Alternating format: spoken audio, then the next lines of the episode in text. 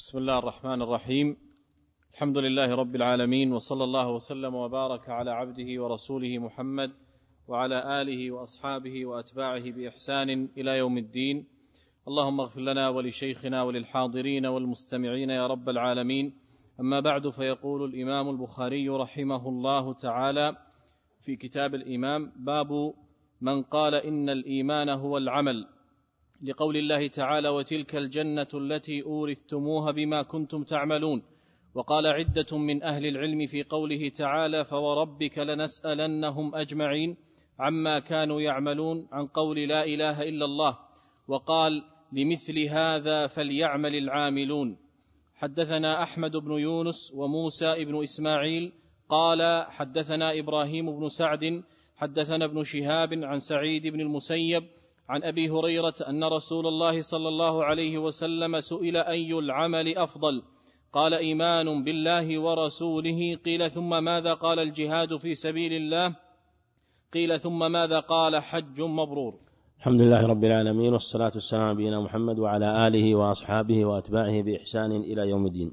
كما تقدم أن البخاري رحمه الله ينوع ويتفنن في الأدلة التي تدل على هذا الأصل العظيم في الإيمان على ما قاله سبحانه الله عليهم. تقدم في الباب الذي قبل هذا في قوله تعالى: باب فإن تابوا وأقاموا الصلاة وآتوا الزكاة فخلوا سبيلهم. ثم ذكر حديث ابن عمر رضي الله عنهما، وتقدم الإشارة إليه. وهو أيضا كما تقدم ينوع في الاستدلال في هذا الحديث كما تقدم الإشارة إليه، وكذلك في الآية في ذكر إقامة الصلاة وإيتاء الزكاة، وحديث ابن عمر في الشهادتين وأن يقيموا الصلاة وأن يؤتوا الزكاة، فإذا فعلوا ذلك عصوا مني دماءهم وأموالهم إلا بحق الإسلام.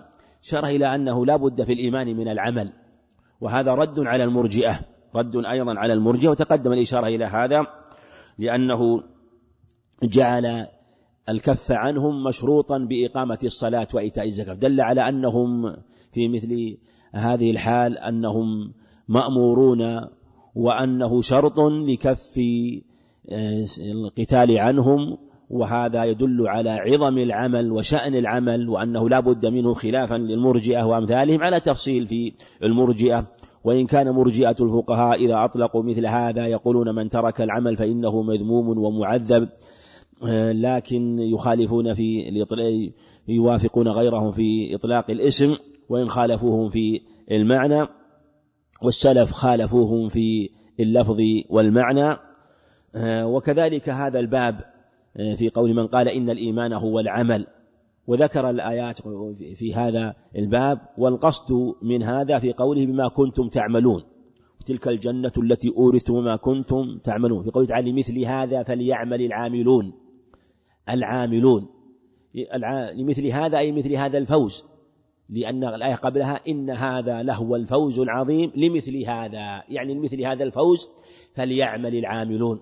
وهذا في الحقيقة فيما يظهر لي والله أعلم أيضا أنه من أعظم التنبيه إلى أن الفوز العظيم وأن مقام الإيمان لا ينال إلا بالعمل، ولا ينال اسم المدح بالإيمان إلا بالعمل. فكيف يقولون إن إيمان أفسق الناس يعني في الاسم مثل إيمان جبرائيل وميكائيل؟ ولهذا قال إن هذا لهو الفوز العظيم، ثم قال لمثل هذا فليعمل العاملون، يعني مثل هذا الفوز العظيم. ولا شك أنه لا يحصل هذا إلا بالعمل، فدل على أنه لا يكون إلا بالإيمان الذي استكمل صاحبه شعاب الإيمان مع تفاوتهم في هذا. وسماه عملا أيضا في قول النبي عليه السلام إيمان بالله ورسوله، لما قيل أي العمل أفضل، فسر العمل أفضل العمل بالإيمان بالله ورسوله،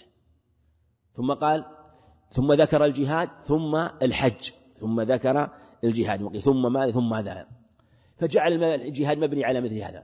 ثم أيضا إذا تأملت الترجمة في البخاري رحمه الله وجدتها مرتبة أحسن الترتيب على قول السلف، لأن السلف يقولون الإيمان قول وعمل وتصديق، اعتقاد بالجنان وعمل بالأركان، تصديق باللسان وعمل بالأركان، على اختلاف العبارات في هذا والمعنى واحد.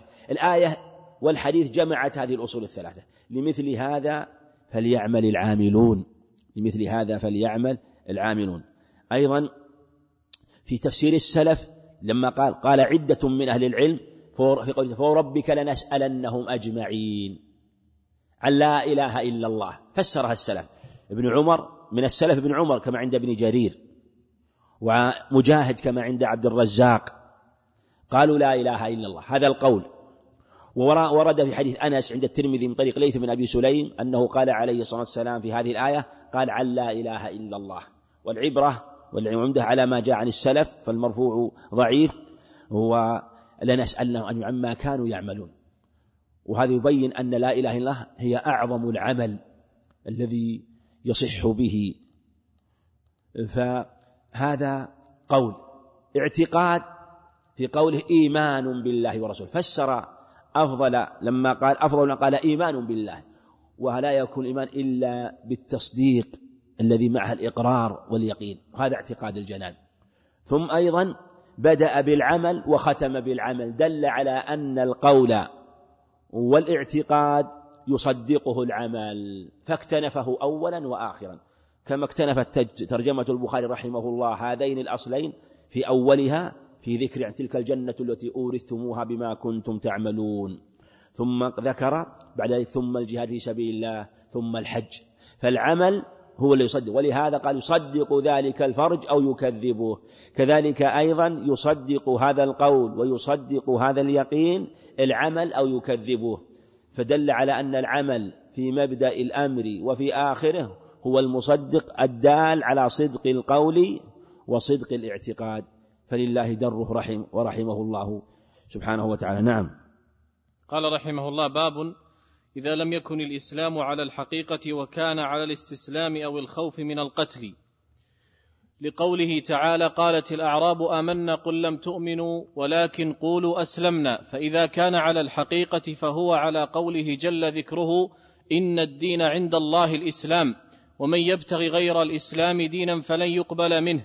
حدثنا أبو اليمان قال أخبرنا شعيب عن الزهري قال أخبرني عامر بن سعد بن أبي وقاص عن سعد رضي الله عنه أن رسول الله صلى الله عليه وسلم أعطى رهطا وسعد جالس، فترك رسول الله صلى الله عليه وسلم رجلا هو أعجبهم إلي، فقلت يا رسول الله ما لك عن فلان؟ فوالله إني لأراه مؤمنا. فقال أو مسلما؟ فسكت قليلا ثم غلبني ما أعلم منه فعدت. إسكان الواو أحسن، بعضهم قد عرفت، لكن أو مسلما. أحسن الله عليكم.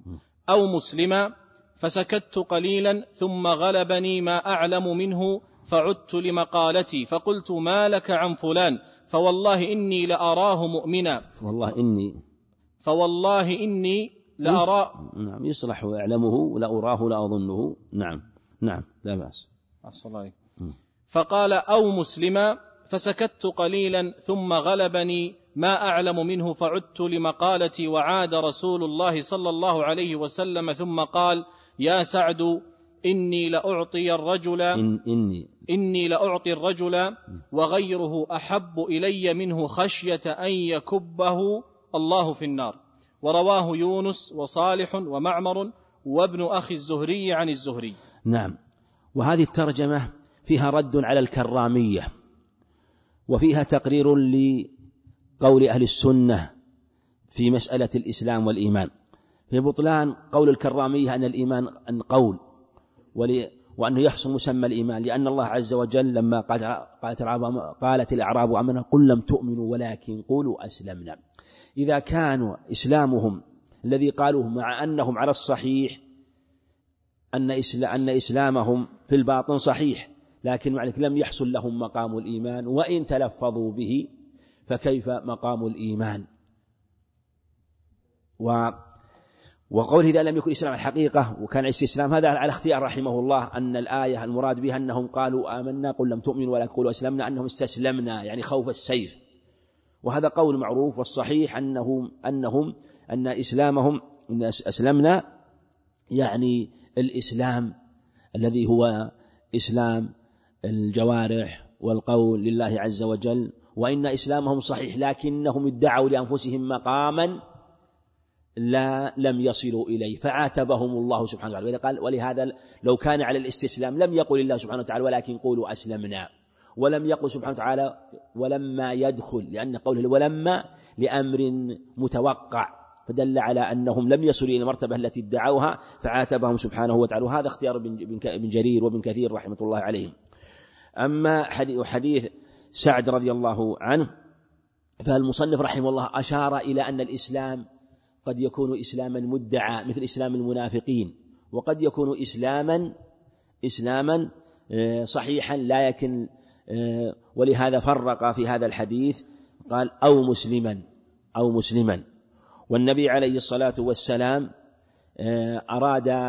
أشار على سعد رضي الله عنه وبين له أمرا، ولهذا لما قال إني لأراه أو أراه مؤمنا قال أو مسلما، فأشار إلى أنه لا ينبغي القطع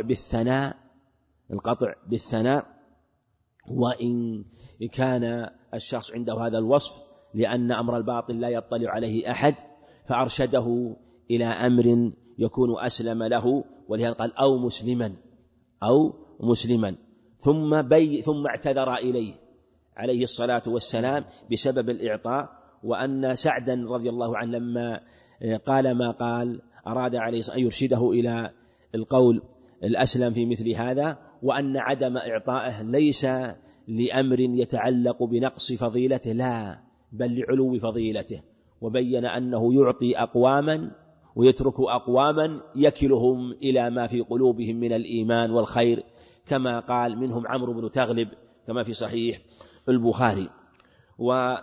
ثم المصنف رحمه الله قال ورواه يونس، يعني بين رحمه الله أن هذا الحديث أيضا تابع شعيبا على روايته عن الزهري جماعة، يعني رواه شعيب عن الزهري، وشعيب عن الزهري يتكرر كثير، فبين رواه يونس وصالح، فيونس متابعة هذه رواها عبد الرحمن بن عمر أبو الحسن العسقلاني الملقب برسته، أحد العلماء من شيوخ ابن ماجه والحفاظ، له تاريخ وصلها في تاريخه رواية يونس. ورواية صالح هذا من هو مر معنا ابن كيسان أيضا، هذه أخرجها البخاري رحمه ورواها وصلها البخاري في صحيحه. ورواية معمر رواها وصلها الإمام أحمد رحمه الله، وابن أخي الزهري وهو محمد بن عبد الله بن مسلم بن عبيد الله، محمد بن مسلم ابن عبيد الله بن عبد الله بن شهاب الزهري، ابن أخي الزهري، وأخوه أيضا إمام ثقة رحمة الله عليه، روايته الصحيحين، وابن أخي محمد. ورواية هذه وصلها الإمام مسلم، فدل على أن حديث محفوظ ورواه أئمة عن الزهري كما رواه شعيب. نعم. قال رحمه الله باب إفشاء السلام من الإسلام. ثم أيضا يعني يبين هذا حديث سعد في هذا الباب كما تقدم أن الإسلام أخص من الإيمان، وسيأتينا أن الإسلام أخص من الإيمان، أنه إذا أطلق أحدهما دخل فيه الآخر، لكن إذا اقترنا كما سيأتينا افترقا، وإذا اجتمعا يعني إذا اجتمعا كان لكل منهما مسماه. نعم. قال رحمه الله باب إفشاء السلام من الإسلام. وقال عمار ثلاث من جمعهن فقد جمع الإيمان: الإنصاف من نفسك، وبذل السلام للعالم، والإنفاق من الإقتار. حدثنا قتيبة قال حدثنا الليث عن يزيد بن أبي حبيب عن أبي الخير عن عبد الله بن عمرو أن رجلا سأل رسول الله صلى الله عليه وسلم: أي الإسلام خير؟ قال: تطعم الطعام وتقرأ السلام على من عرفت ومن لم تعرف. نعم. باب السلام من الإسلام وأنه من خصال الإسلام. ثم ذكر أثر عمار ثلاث من جمع فقد استكمل الإنصاف من نفسك، وبذل السلام للعالم، والإنفاق من الإقتار يعني من القلة، وهذا هو الذي يدل على اليقين. وهذا وصله يعقوب ابن شيبة وهو صحيح عن عمار رضي الله عنه، ورفعه البزار من رواية عبد الرزاق، لكن رفعه وهم، لأن من رواه عنه بعد تغيره، والصواب أنه موقوف على عمار. وبعضهم قال أخلق به أن يكون من كلام النبوة عنه عليه الصلاة والسلام. وهذا الحديث فسر الإيمان بهذه الخصال الثلاثة. وفي حديث عبد الله بن عمر قال: أي الإسلام خير؟ قال: تطعم الطعام وتقرأ السلام على من عرفت ومن تعرف. نفس الخصال التي في حديث عمار، الإنفاق من الإقتار وبذل السلام للعالم.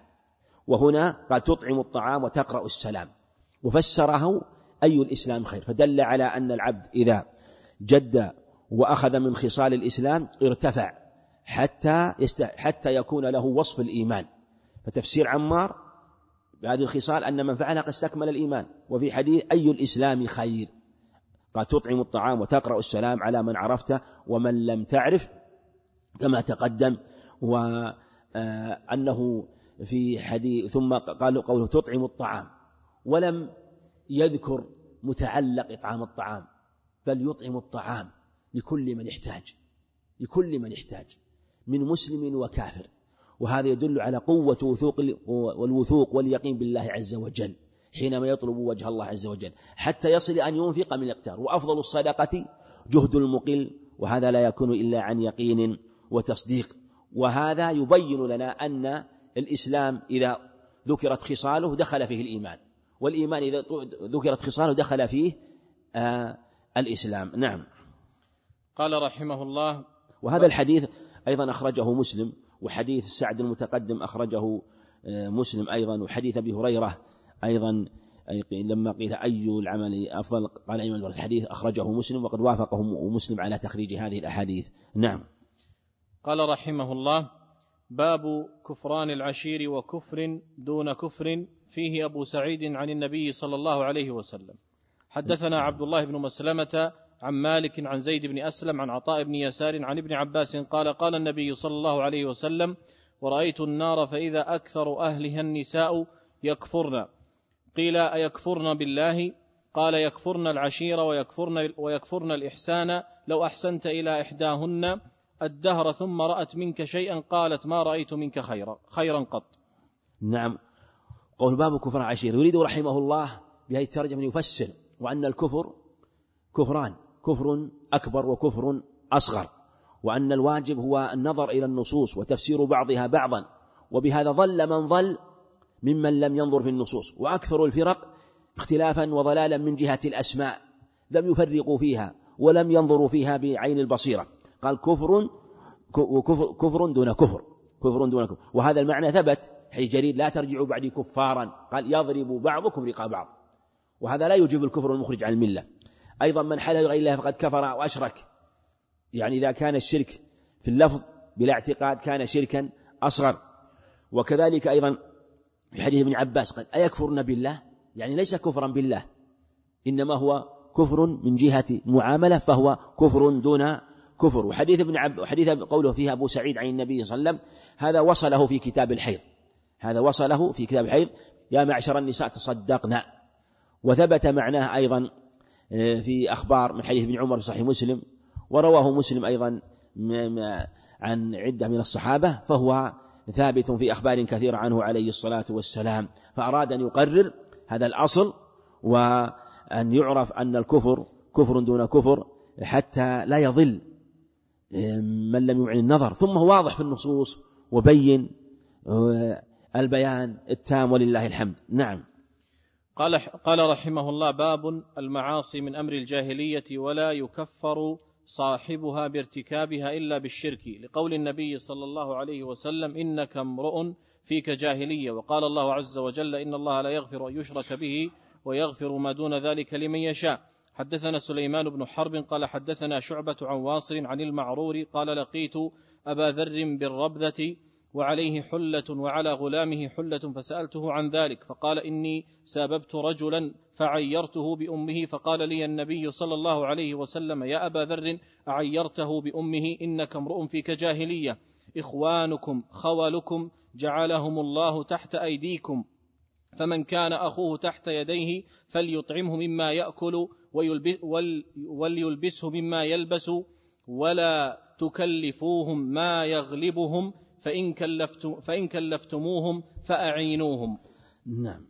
وهذه أيضا الترجمة: باب المعاصي من أمر الجاهلية. ولو كفروا صحيح، اجتمعت على أمرين عظيمين: أن المعاصي من أمر الجاهلية دليل على أن صاحبها مذموم، وهذا رد على المرجئة الذين يقولون لا يعاب ولا يذم بل له وصف المدح، وقول كفروا صاحبها رد على الخوارج. هذا هو الميزان، وأهل السنة وسط بين المرجئة وأمثالهم وبين الخوارج، فلا نقول يكفر كالخوارج ولا نقول إنه تقي ولق الناس، بل فيه جاهلية. فالمصنف رحمه الله أراد أن يبين هذا الأصل، قال إلا بالشرك، ثم ذكر الدليل إنك امرؤ فيك جاهلية، فدل على قال فيك جاهلية، ولهذا قال فيفهم أن معهم أصل الإيمان، أن معهم أصل الإيمان من جهة أنهم لا يكفرون بذلك لنفي الشرك عنهم، أن معهم أصل الإيمان وإن كانوا عصاة بهذا. ثم ذكر حديث أبي ذر، ذكر حديث أبي ذر في هذا الباب أيضا، فقال إخوانكم خولكم، أثبت أخوته مع إثبات أنه فيه جاهلية، والأخوة لا تكون إلا بين أهل الإيمان، فدل على أن مثل هذا الأمر يقع من المسلم ويوصف بهذا الوصف ولا يخرج عن الإسلام، ولا يخرج عن الإسلام بل يتوب منه، ومعه كما تقدم أصل الإيمان وإن كان دنسه أو وقع في شيء من المعاصي. وهذا الأصل هو الذي فارقت به السنة أهل الفرق، وكانت وسطا بينهم كما تقدم. وهذا الحديث متفق عليه، حديث أبي ذر، وحديث أيضا ابن عباس المتقدم أيضا أنه قال أريت النار، فأيضا هو في رواه مسلم أيضا كحديث أبي ذر. نعم.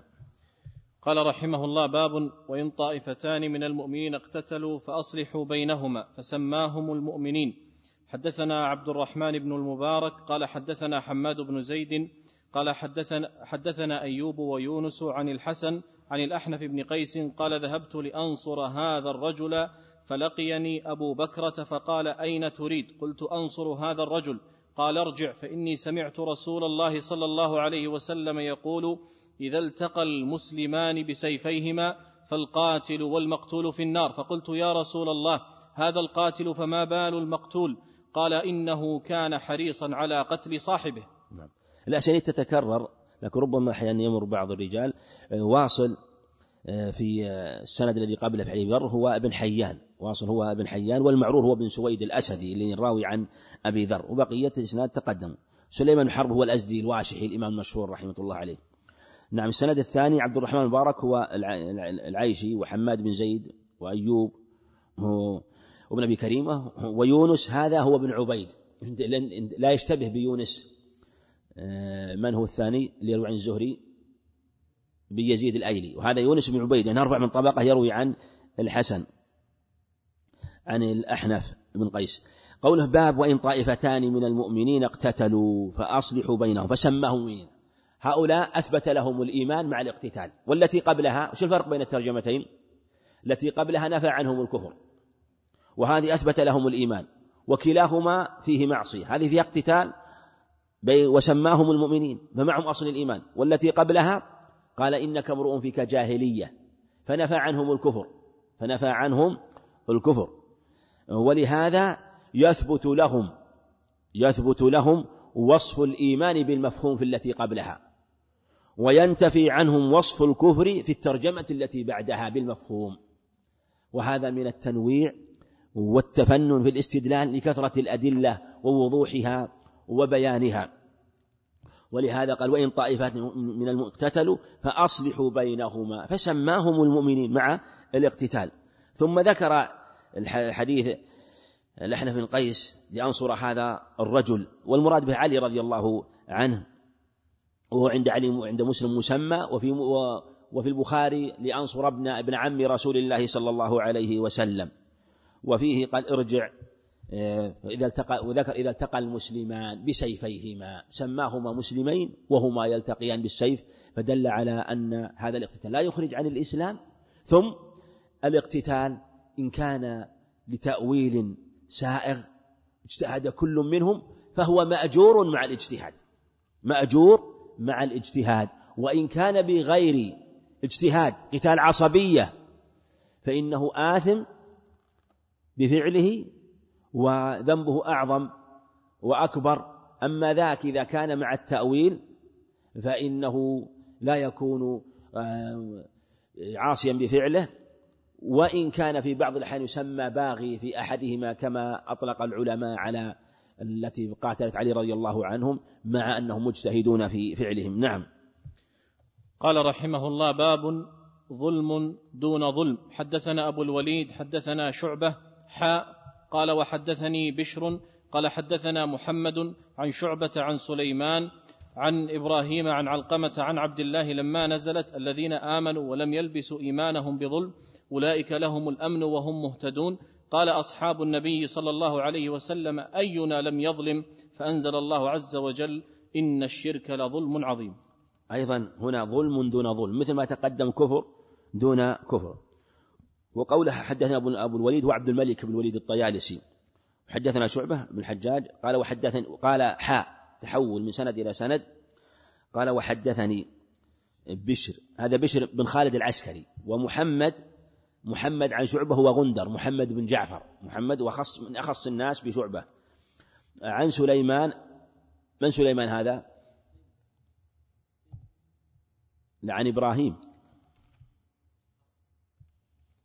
سليمان عن إبراهيم.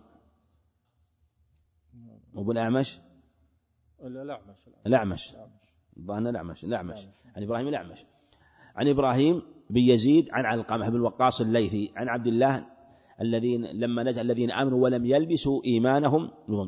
وفي هذا الجمع بين آيات، وقال بين لهم عليه الصلاة والسلام، قال: أينا لم يظلم؟ فأنزل الله: إن الشرك لظلم عظيم. ألم تسمعوا صحيح إلى قول العبد الصالح: إن الشرك لظلم عظيم، ولم يلبسوا من ظلم أي بشرك، فدل على أن الظلم يطلق على الشرك الأكبر فما دونه. فمن لم يلبس إيمانه بأي ظلم دخل الجنة من أول، له الأمن التام والاهتداء التام. ومن لبس إيمانه بظلم دون الشرك فهو على خطر، له أصل الأمن والاهتداء لكن معرض للخطر، قد يعذب وقد يصاب، إما في القبر أو في أهوال القيامة أو فيهما، أو بعد ذلك في النار والعياذ بالله. وإن سلم من جميع، وإن كان التلبس بالظلم الأكبر فلا حيلة فيه، وهو الشرك الأكبر الذي لا حيلة في صاحبه عياذا بالله من ذلك. نعم. قال رحمه الله: باب علامات المنافق. حدثنا سليمان أبو الربيع قال: حدثنا إسماعيل بن جعفر قال: حدثنا نافع بن مالك ابن أبي عامر أبو سهيل عن أبيه عن أبي هريرة عن النبي صلى الله عليه وسلم قال: آية المنافق ثلاث: إذا حدث كذب، وإذا وعد أخلف، وإذا أؤتمن خان. نعم. حدثنا قبيصة بن عقبة قال: حدثنا سفيان عن الأعمش عن عبد الله بن مرة عن مسروق عن عبد الله بن عمرو أن النبي صلى الله عليه وسلم قال: أربع من كن فيه كان منافقا خالصا، ومن كانت فيه خصلة منهن كانت فيه خصلة من النفاق حتى يدعها: إذا أؤتمن خان، وإذا حدث كذب، وإذا عاهد غدر، وإذا خاصم فجر. تابعه شعبة عن الأعمش. نعم. باب علامات المنافق. ثم ذكر حدثنا سليمان، هذا بن داود أبو الربيع البصري، وإسماعيل هو بن جعفر هو الأنصاري، حدثناه مالك بن أبي عامر أبو سهيل عن أبيه مالك بن أبي عامر، أبوه هو مالك بن أبي عامر، عن أبي هريرة رضي الله عنه. آية المنافق لمسلم، علامة المنافق، وهذه كلها معاصي وليفسر الحديث الذي بعد حديث أبي هريرة بحديث عبد الله بن عمرو، وأنه من كن فيه، من اجتمعنا هذه الخصال أربع كان منافقا خالصا. وهذا المراد بعلى الصحيح النفاق العملي ولهذا ذكر أعمالا من أعمال المنافقين فمن كانت في خصلة كان في خصلة من النفاق. وخصال النفاق هذه تارة تكون مرة عابرة وقع فيها الإنسان، تمر أحيانا ولم يكن ديدنه ولا عادته، فلا الصحيح أنه لا يصف بالنفاق مثل هذا، قل من يسلم من هذا. وتارة يكون من ديدنه وعادته الكذب، هذا يوصف بالنفاق. وإن تلبس بها كلها كان منافقا خالصا النفاق العملي، ويخشى عليه من النفاق الاعتقادي وهو النفاق الأكبر الذي لا حيلة في صاحبه، كما أن الظلم ينقسم فهو الكفر ينقسم كذلك النفاق ينقسم. نعم. وقول تابعه شعبة عن الأعمش، تابعه شعبة عن الأعمش تقدم في يعني تابع سفيان شعبة. سفيان هذا من هو؟ قبيصة بن عقبة. حدثنا سفيان الثوري.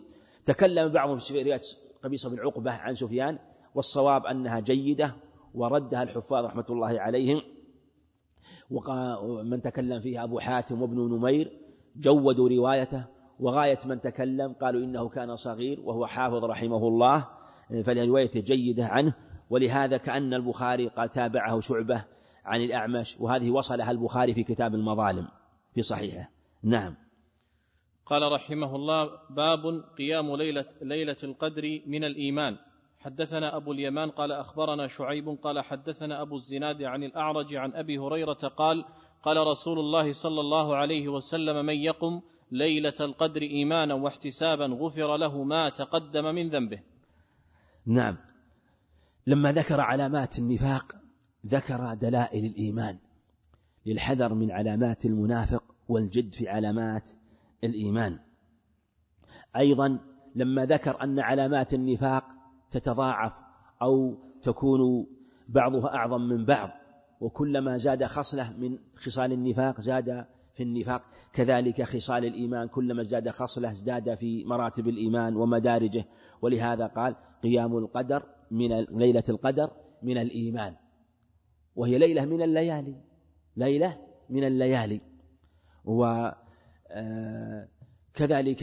من ازداد من هذا العمل في غير ذلك الليلة ازداد من الإيمان، من إيمانا واحتسابا، إيمان واحتسابا يعني يقينا بالله عز وجل، واحتسابا للأجر لا رياء ولا سمعة، غفر له ما تقدم من ذنبه. وهذه الأحاديث التي كلها رواها مسلم، حديث هريرة آية المنافق، وحديث عبد الله بن عمر أربع من كنا فيه، وحديث أبي هريرة هذا من يقوم ليلة القدر، ليلة القدر أيضا رواه مسلم. نعم. قال رحمه الله: باب الجهاد من الإيمان. حدثنا حرمي بن حفص حدثنا عبد الواحد حدثنا عمارة حدثنا أبو زرعة ابن عمرو قال: سمعت أبا هريرة عن النبي صلى الله عليه وسلم قال: انتدب الله لمن خرج في سبيله لا يخرجه إلا إيمان بي وتصديق برسلي، أن أرجعه بما نال من أجر أو غنيمة أو أدخله الجنة، ولولا أن أشق على أمتي ما قعدت خلف سرية، ولوددت أني أقتل في سبيل الله ثم أحيا ثم أقتل ثم أحيا ثم أقتل. نعم. الجهاد، باب الجهاد من الإيمان، باب الجهاد وأنه من خصال الإيمان ومن شعب الإيمان التي ترقى فيها العبد، وأن رتبه مختلفة بحسب النية. ولهذا تمنى النبي عليه الصلاة والسلام أن يقتل ثم يحيى عليه يحييه سبحانه وتعالى، ثم يقتل ثم يحيي الله عز وجل ثم يقتل، رغبة في الجهاد في سبيل الله وما أعد الله سبحانه وتعالى للمجاهدين في سبيله. قال: إلا إيمان بي وتصديق برسلي. والجهاد عمل، فدل على أنه لا إيمان بلا عمل. كل هذا تقرير هذا الأصل، وأن الجهاد من أجل العمل ومن أعظم العمل، وهو من أجل خصال الإيمان. نعم. وهذا رواه مسلم، هذا الحديث أيضا رواه مسلم. نعم. قال رحمه الله: باب تطوع قيام رمضان من الإيمان. حدثنا إسماعيل قال حدثني مالك عن ابن شهاب عن حميد بن عبد الرحمن عن أبي هريرة أن رسول الله صلى الله عليه وسلم قال: من قام رمضان إيمانا واحتسابا غفر له ما تقدم من ذنبه. نعم. تقدم قال انتدب الله، انتدب معنى تكفل أو توكل، كما في روايتين للبخاري رحمه الله. وحرام من حاصل الإسناد الأول تقدم معنا، العتكي أبو علي البصري تقدم معنا ومن شيوخ البخاري رحمه الله. هنا باب تطوع قيام رمضان من الإيمان، من الإيمان مع أنه تطوع معنى أنه الإيمان فيه إيمان واجب وفيه إيمان تطوع، لأن هذا تطوع دل على أنه يزداد عن الإيمان الواجب بالزيادة عليه من خصال الإيمان. وفيه أنه قال من قام رمضان إيمانا واحتسابا، مثل ما تقدم من يقوم ليلة القدر إيمانا واحتسابا وأنه عمل، فالإيمان لا يكون إلا بعمل. نعم. قال رحمه الله: باب صوم رمضان احتسابا من الإيمان. حدثنا ابن سلام قال أخبرنا محمد بن فضيل قال حدثنا يحيى بن سعيد عن أبي سلمة عن أبي هريرة قال: قال رسول الله صلى الله عليه وسلم: من صام رمضان إيمانا واحتسابا غفر له ما تقدم من ذنبه. أيضا وهذا الحديث ابن سلام ومحمد، ابن سلام تقدم محمد بن أخبرنا فضيل، وقال حدثنا يحيى بن سعيد. يحيى بن سعيد هذا هو الأنصاري ليس القطان لأنه أرفع رتبة، ويحيى بن سعيد إذا أطلق في الأسانيد الأنصاري غالبا، أما يحيى بن سعيد القطان فهو من الطبقة التاسعة، ويحيى بن سعيد الأنصاري من الطبقة الخامسة. هنا قال: باب صوم رمضان، باب صوم رمضان احتسابا من الإيمان، مثل ما تقدم. وذكر بين هذه التراجم رحمه الله الجهاد، ولهذا ترقب ترجمة البخاري رحمه الله، ذكر حديث هريرة في قيام ليلة القدر، ثم ذكر حديث أبي هريرة في الخروج في الجهاد في سبيل الله، ثم ذكر بعد حديث هريرة في من قام رمضان إيمان واحتسابا، ثم صوم رمضان يحتسب. أدخل ترجمة الجهاد بين التراجم متعلقة برمضان، وهل هو قصد هذا؟ الله أعلم، ولكن يظهر والله أعلم يتبين أن الجهاد يحتاج إلى صبر ومصابرة، وقال: اصبروا وصابروا ورابطوا، لا بد من مصابرة. وكأن الصوم، والصوم والله أعلم، والصوم كما لا يخفى شهر الصبر، ففيه أنواع الصبر المعينة على كل خير، وكأن أعظم المعينات على الجهاد في سبيل الله هو الصوم. فمن صبر نفسه وخزمها وفطمها عن شهواتها فحري أن يصبر على الجهاد، فكأنه، ولهذا وضع ترجمة الجهاد بين قيام ليلة القدر وهذا في رمضان، وكذلك بين ترجمة قيام رمضان وصوم رمضان، وهذه أعمال عظيمة فيها صبر وحبس للنفس، فمن أداها إيمانا واحتسابا فإنه يقوم بالجهاد ويسهل عليه. وفي هذا دلالة على أن شعب الإيمان يعين بعضها على بعض، وأن الحسنة أخت الحسنة، فمن صبر واجتهد في خصلها من خصال الخير فأختها بجوارها تأتيك تدرج إليك، لا تتكلفها ونفسك تسعى إليها وتقبل عليها بلا تكلف. ولهذا ترى من جبل أو من اجتهد على أعمال الخير تكلفا ربما كانت أشبه ما تكون بالطبع له بعد ذلك، لأنه عود نفسه وقلبه عن الخير، وتعويد القلب قد يكون أسرع وأقوى من تعويد البدن، وييسر له ويسهل له من خصال الخير ما لا يكون لغيره. نعم. قال رحمه الله: باب الدين يسر، وقول النبي صلى الله عليه وسلم: أحب الدين إلى الله الحنيفية السمحة. حدثنا عبد السلام بن مطهر قال حدثنا عمر بن علي عن معن بن محمد الغفاري عن سعيد بن أبي سعيد المقبري عن أبي هريرة رضي الله عنه عن النبي صلى الله عليه وسلم قال: إن الدين يسر ولن يشاد الدين أحد إلا غلبه، فسددوا وقاربوا وأبشروا واستعينوا بالغدوة والروحة وشيء من الدلجة. نعم. حديث أبي هريرة المتقدم في من صام رمضان هذا رواه مسلم أيضا.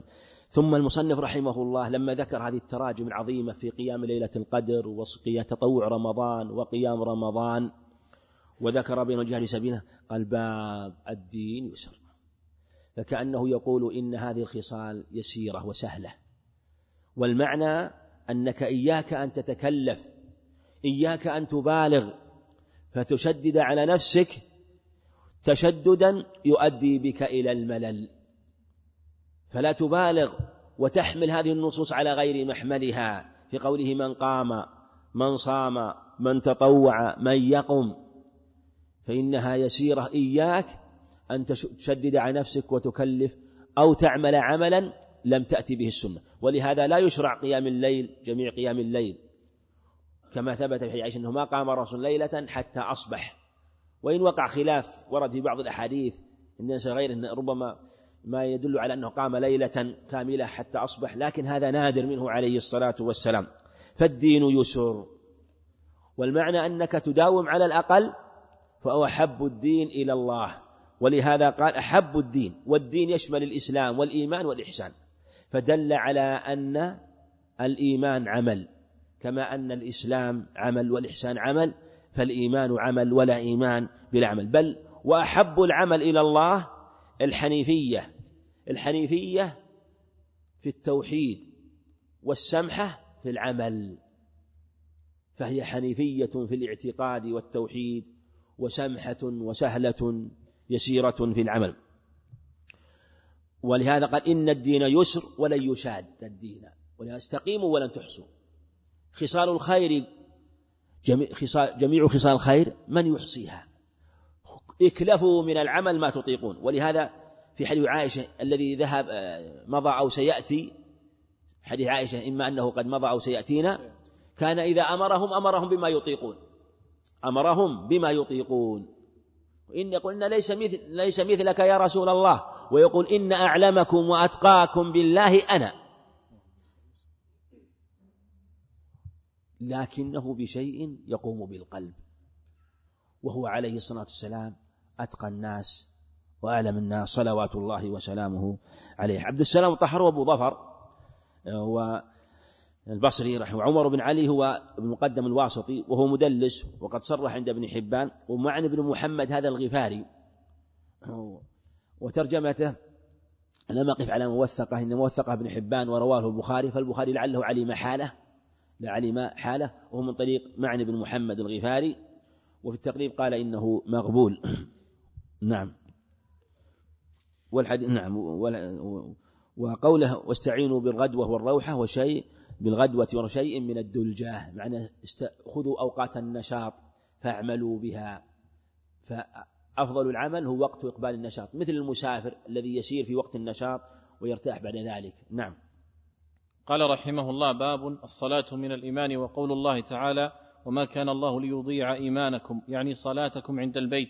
حدثنا عمرو بن خالد قال حدثنا زهير قال حدثنا أبو إسحاق عن البراء أن النبي صلى الله عليه وسلم كان أول ما قدم المدينة نزل على أجداده أو قال أخواله من الأنصار، وأنه صلى قبل بيت المقدس 16 شهرا أو 17 شهرا، وكان يعجبه أن تكون قبلته قبل البيت، وأنه صلى أول صلاة صلاها صلاة العصر وصلى معه قوم، فخرج رجل ممن صلى معه فمر على أهل مسجد وهم راكعون، فقال: أشهد بالله لقد صليت مع رسول الله صلى الله عليه وسلم قبل مكة، فداروا كما هم قبل البيت. وكانت اليهود قد أعجبهم إذ كان يصلي قبل بيت المقدس، وأهل الكتاب فلما ولى وجهه قبل البيت أنكروا ذلك. قال زهير: حدثنا أبو إسحاق عن البراء في حديثه هذا أنه مات على القبلة قبل أن تحول رجال وقتلوا فلم ندر ما نقول فيهم، فأنزل الله تعالى: وما كان الله ليضيع إيمانكم. نعم. باب الصلاة من الإيمان، وهذا هو الصلاة من الإيمان، وما كان الله ليضيع إيمانكم. والصلاة عمل، فدل على أن الإيمان لا يقوم إلا على العمل، وأن جنس العمل لا بد منه في الإيمان الواجب، بل الصحيح أنه لا يصح إلا به. أما الإيمان المستحب فكلما ازداد العبد خصلة كلما ازداد إيمانه. وقول الله تعالى: وما كان الله ليضيع إيمانكم، يعني صلاتكم عند البيت. أشكل على كثير من الشراح قول البخاري عند البيت، والآية في صلاتهم وهم متوجهون ماذا؟ إلى بيت المقدس، لأنه قال فصلى قبل بيت 16 شهرا، هنا قال عند البيت يعني عند الكعبة، حتى قال بعضهم الصواب أنه وما كان أن المراد يعني صلاتكم إلى بيت المقدس، وقال بعضهم تقدير الكلام إلى بيت المقدس عند البيت. والأظهر والله أعلم أن هذا يعني من فقه البخاري، وكأن البخاري رحمه الله أراد أن يبين مسألة وقع فيها الخلاف وأن الأظهر فيها ما ذكره مع تحقيق ما أراده من الترجمة، وذلك أن العلماء اختلفوا في صلاة النبي عليه الصلاة والسلام في مكة إلى الكعبة، هل هو كان يصلي إلى المقدس أو كان ينوي الصلاة إلى الكعبة؟ والأظهر أنه كان يصلي إلى بيت المقدس ثم استمر، وليس المعنى أنه كان يصلي إلى الكعبة ثم أمر بعد ذلك أن نسخت، ثم أمر بالصلاة إلى المقدس ثم نسخت، هذا لا يعهد في الشريعة أن يقع النسخ هكذا. والأظهر أن النسخ مرة واحدة، وأنه كان يصلي إلى بيت المقدس في مكة، ثم لما هاجر أمر، جاء في حديث ابن عباس أنه أمر أن يصلي إلى بيت المقدس، والأظهر أنه أمر يعني أمر أن يستمر على ذلك، مع أن الرواية فيها في ثبوتها من حديث ابن عباس فيها كلام لكنها واضحة، يعني أنه أمر أن يستمر على ما هو عليه. وكان في صلاته في مكة يصلي إلى الكعبة، فالذي يراه يظنه يصلي إلى البيت، لكنه كان في ذلك الوقت ومن معه الكعبة بين يديه، فيجمع بين الصلاة إلى الكعبة بين يديه وهو يصلي إلى بيت المقدس عليه الصلاة والسلام. ثم لما هاجر توجه إلى بيت المقدس، فقوله عند البيت واضح، لأن المراد وما كان الله ليضيع إيمانكم في يعني صلاتكم عند إلى بيت المقدس منذ يعني في مكة وبعد الهجرة قبل تحويل القبلة.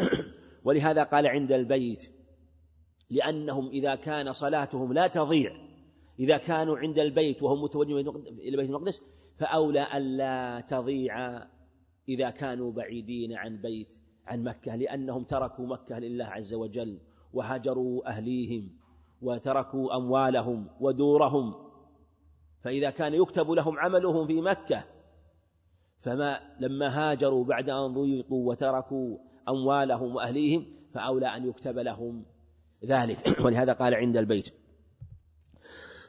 قول عمرو حدثنا عمرو بن خالد، هذا هو الحراني، قال حدثنا زهير بن معاوية حدثنا أبو إسحاق السبيعي عن البراء بن عازب. قوله نزل على أجداده أو قال على أخواله لا يضر الشك، لأن الجدودة من قبل الأم مثل الأخولة، لأن أم جده عبد المطلب سلمى بنت عمرو من بني النجار، فهم أخواله أم جده لما كانت سلمى بنت عمرو، فالجدودة كما يقولون من جهة الأم كالخؤولة. وأنه صلى قبلة المقدس 16 أو 17، لمسلم 16 بالجزم، وعند أحمد 17، فالروايات 3. والأظهر أنه لا منافاة، من قال يعني 16 حذف الشهر الذي وصل فيه إلى المدينة والشهر الذي نسخت فيه القبلة، لأنه قدم المدينة في شهر ربيع الأول، ونسخ القبلة في نصف رجب من السنة الثانية، فالذي قال 17 شهرا جبر الكسر في الشهرين، في شهر ربيع الأول وفي شهر رجب، والذي قال 16 شهرا حذف الكسرين، فلا خلاف في هذا، وهذا يقع كثيرا. نعم. قوله مات عن قبل أن تحول رجال وقتلوا فلم ندري ما نقول فيما أنزل الله ما كان الله ليضيع إيمانكم، يعني صلاتكم، هذا وجه التعلق بالترجمة، نسمى الصلاة إيمان. قوله رجال قتلوا، قال بعضهم، قال حافظ لا نعلم أن أحدا قتل، ويجوز أنه قتل أناس لم ينقلوا، والذي في أكثر الروايات ماتوا، هنا قال زهير حدثنا أبو إسحاق عن البراء، قال زهير في السند عندنا ولا لا؟ أي نعم. هذا معلق ولا متصل؟ متصل. طيب، ما قلنا إن المتصل لا بد يكون فيه واو عطف؟ تقدم معنا في الحديث الصحيح عائشة لما قال ابن شهاب وحدثني أبو سلمة بن عبد الرحمن عن جابر، ويحدث عن فترة الوحي، الحديث الثاني لما ساق بعد حديث أول ما بدأ الرسول صلى الله عليه وسلم من الوحي الرؤيا الصالحة، قال بعد ذلك قال ابن شهاب وحدثني واو، قلنا إلا واو تدل على شيء معطوف وهو السنة اللي قبله، هنا ما عندنا واو، السند واحد ما اختلف. نعم السند واحد ما تغير. طيب تغير. قال زهير حدثنا أبو إسحاق. وش وجه الفرق؟ طيب جيد. شو وجه الفرق؟ وجه الفرق بين الصيغتين، هنا قال وحدثني وهنا قال حدثني. قلنا هذا متصل وهذا متصل. قلنا إنه لما قال وحدثني دل على ليس معلق. شو الفرق بينهما؟ واضح السؤال؟ لماذا يعني جاء في الأول بواو العطف؟ واو. نعم. هنا ما في واو. هنا ما قال وحدثني، قال زهير حدثنا. والصحيح وهو بالإسناد السابق. بالإسناد السابق. لعل أحسن الله لك في الوجه الأول ما يدرينا أنه ما عندنا إلا السند. ما عندنا إلا السند الآن. هنا في الأول أحسن الله لك إيه؟ السند تغير اختلف.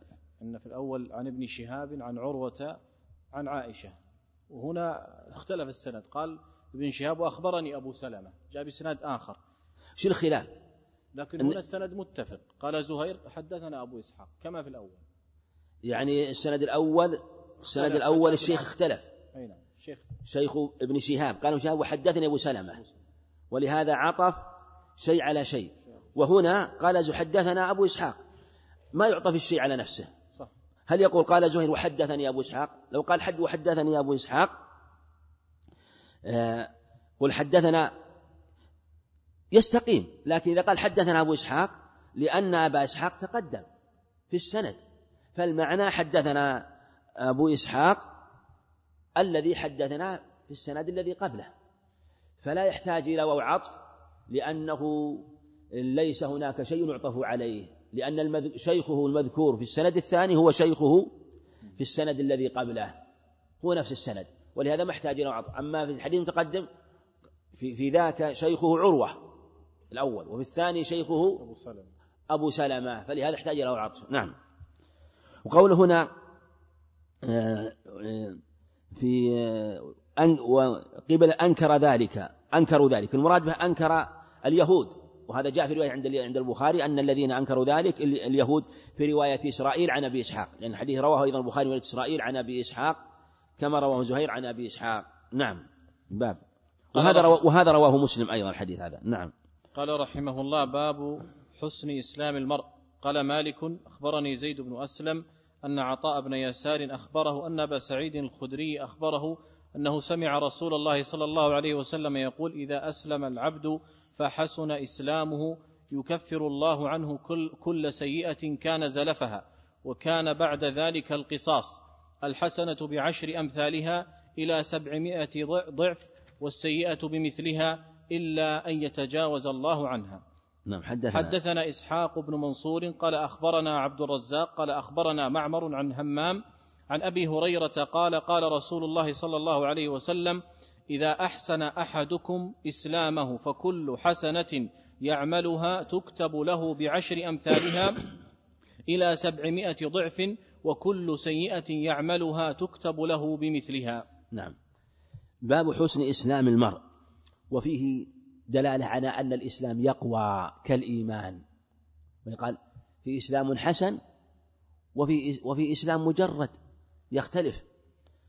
وقول قال مالك هذا معلق وقد وصله النسائي من طريق الوليد بن مسلم عن مالك قال حدثنا مالك بن مسلم. وفي هذا الحديث قل إذا أسلم أبحاسنا يكفر الله عنه كل سيئة كان زلفها، أي قدمها، وكان عليك القصاص. وفيه رد على الخوارج لقوله إلا أن يتجاوز الله عنها، وهذا في المعاصي، وهم يقولون لا، المعاصي يكفر صاحبها، ما في التجاوز عنها إذا ورد وبعث يوم القيامة يكفرونه. وهذا من أدلة تدل على بطلان قولهم، وهو محل إجماع في بطلان قولهم، والنصوص في الأدلة من أدلة في الكتاب والسنة في هذا كثيرة. قول حدثنا إسحاق بن منصور، حدثنا عبد الرزاق، أخبرنا معمر عن همام، وهو منبه عن أبي هريرة رضي الله عنه. وهذا الحديث في الصحيحين، ومعناه مثل معنى حديث أبي هريرة المتقدم. هنا قال إلى 700 ضعف، السيئة بمثلها إلا أن يتجاوز الله عنها. وفي هنا قال وكل إلى 700 ضعف، في الصحيحين إلى أضعاف كثيرة، إلى أضعاف كثيرة. وكل شيء يعمل تكتب له بمثلها، فيه رد على الخوارج، ولها تكتب عليه بمثلها، ما قال أنه يبطل إسلامه تكتب. وفي هذا دلالة على أنهم يكتب على العبد كل سيئة وتكتب بمثلها ولا تضاعف، وكما تقدم، وأن السيئة لا تبطل العمل، وأنه لا يبطل العمل ولا يحبطه إلا الكفر، فيه أيضا رد على الخوارج. نعم. صلى الله عليكم. معلق هذا مجزوم به يا شيخ اللي تقدم؟ نعم، مجزوما به المعلق. نعم، هذا معلق مجزوم به. قال مالك نعم صحيح، معلق مجزوم به، وهو من المعلقات، وإذا كان معلق مجزوم فهو صحيح، لأن معلقات منهم هو صحيح ومنها ما هو دون ذلك، هذا من المعلقات الصحيح، وقد وصله النسائي كما تقدم. نعم. صلى الله عليكم. قال رحمه الله: باب أحب الدين إلى الله أدومه. حدثنا محمد بن المثنى قال حدثنا يحيى عن هشام قال أخبرني أبي عن عائشة أن النبي صلى الله عليه وسلم دخل عليها وعندها امرأة فقال: من هذه؟ قالت: فلانة. تذكر من صلاتها؟ قال: مه.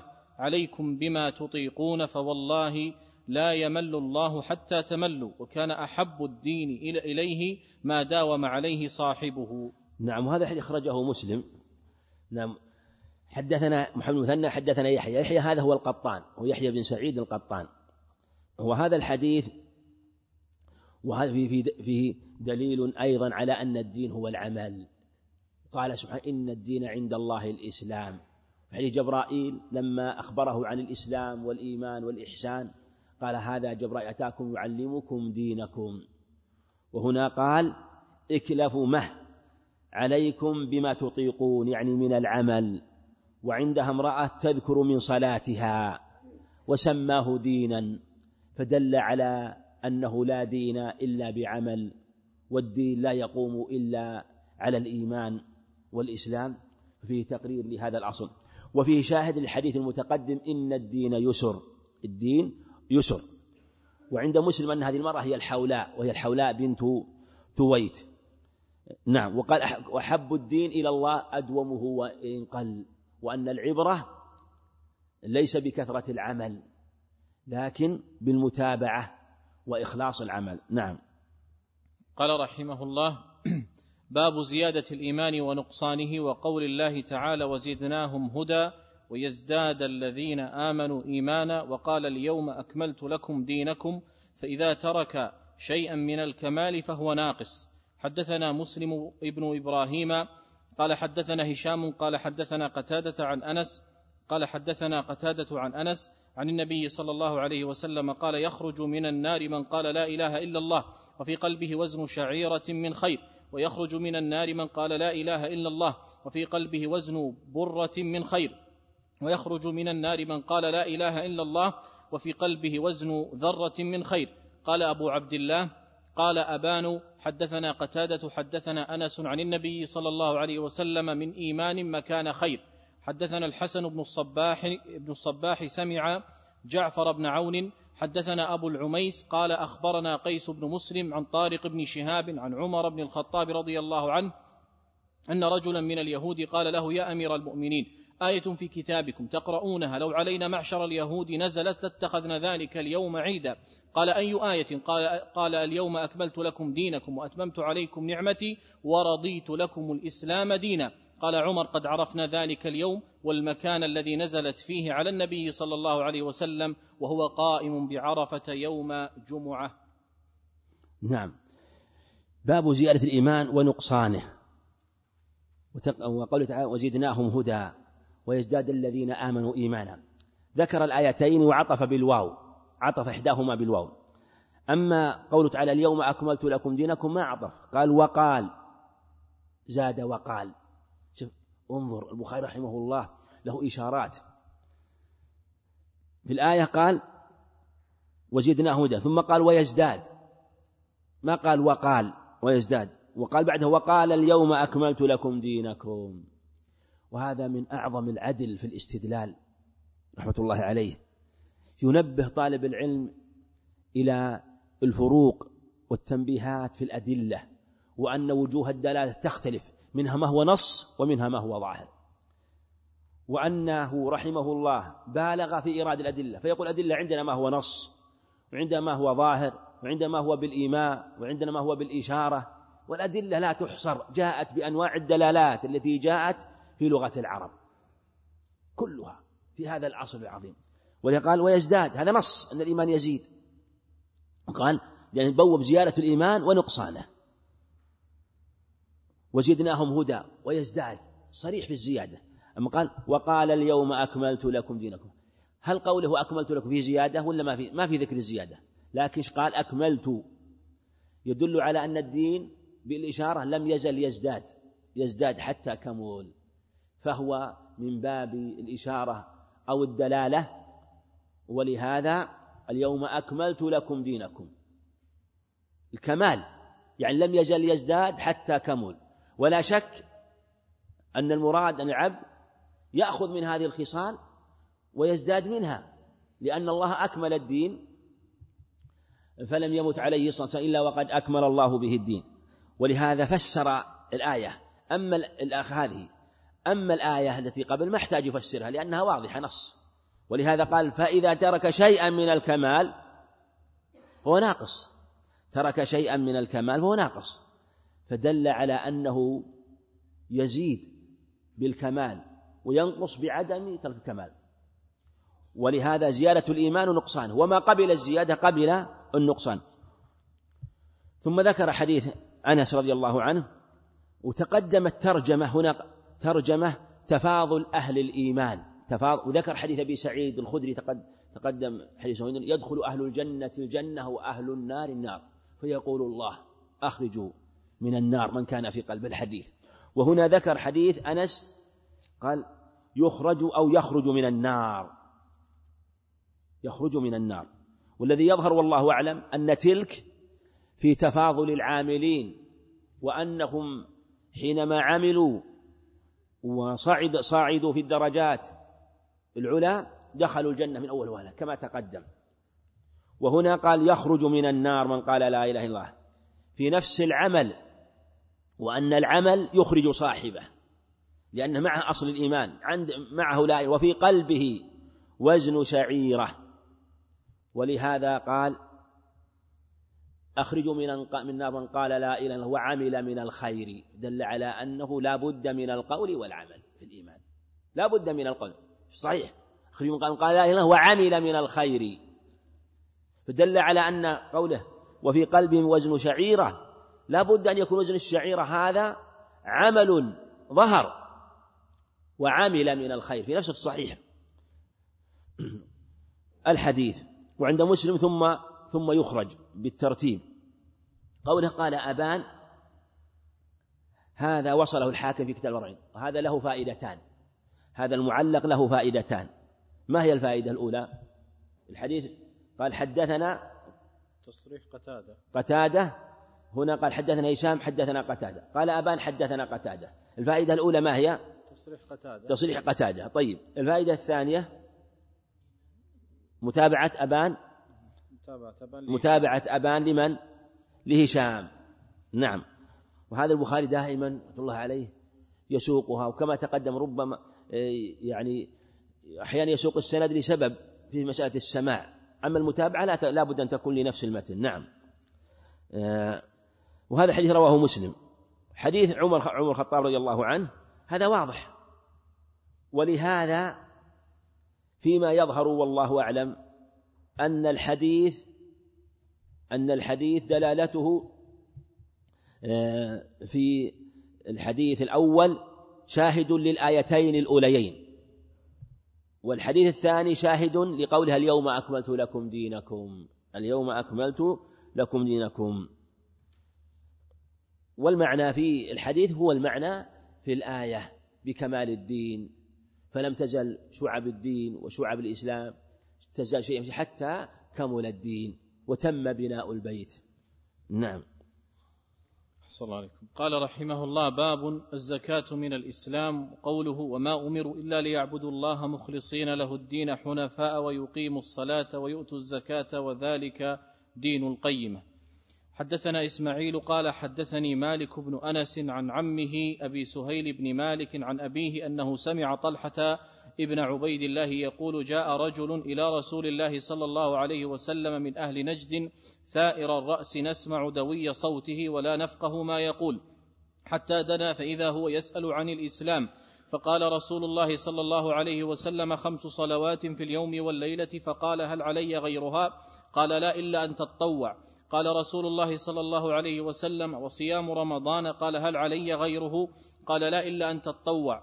قال: وذكر له رسول الله صلى الله عليه وسلم الزكاة. قال: هل علي غيرها؟ قال: لا إلا أن تتطوع.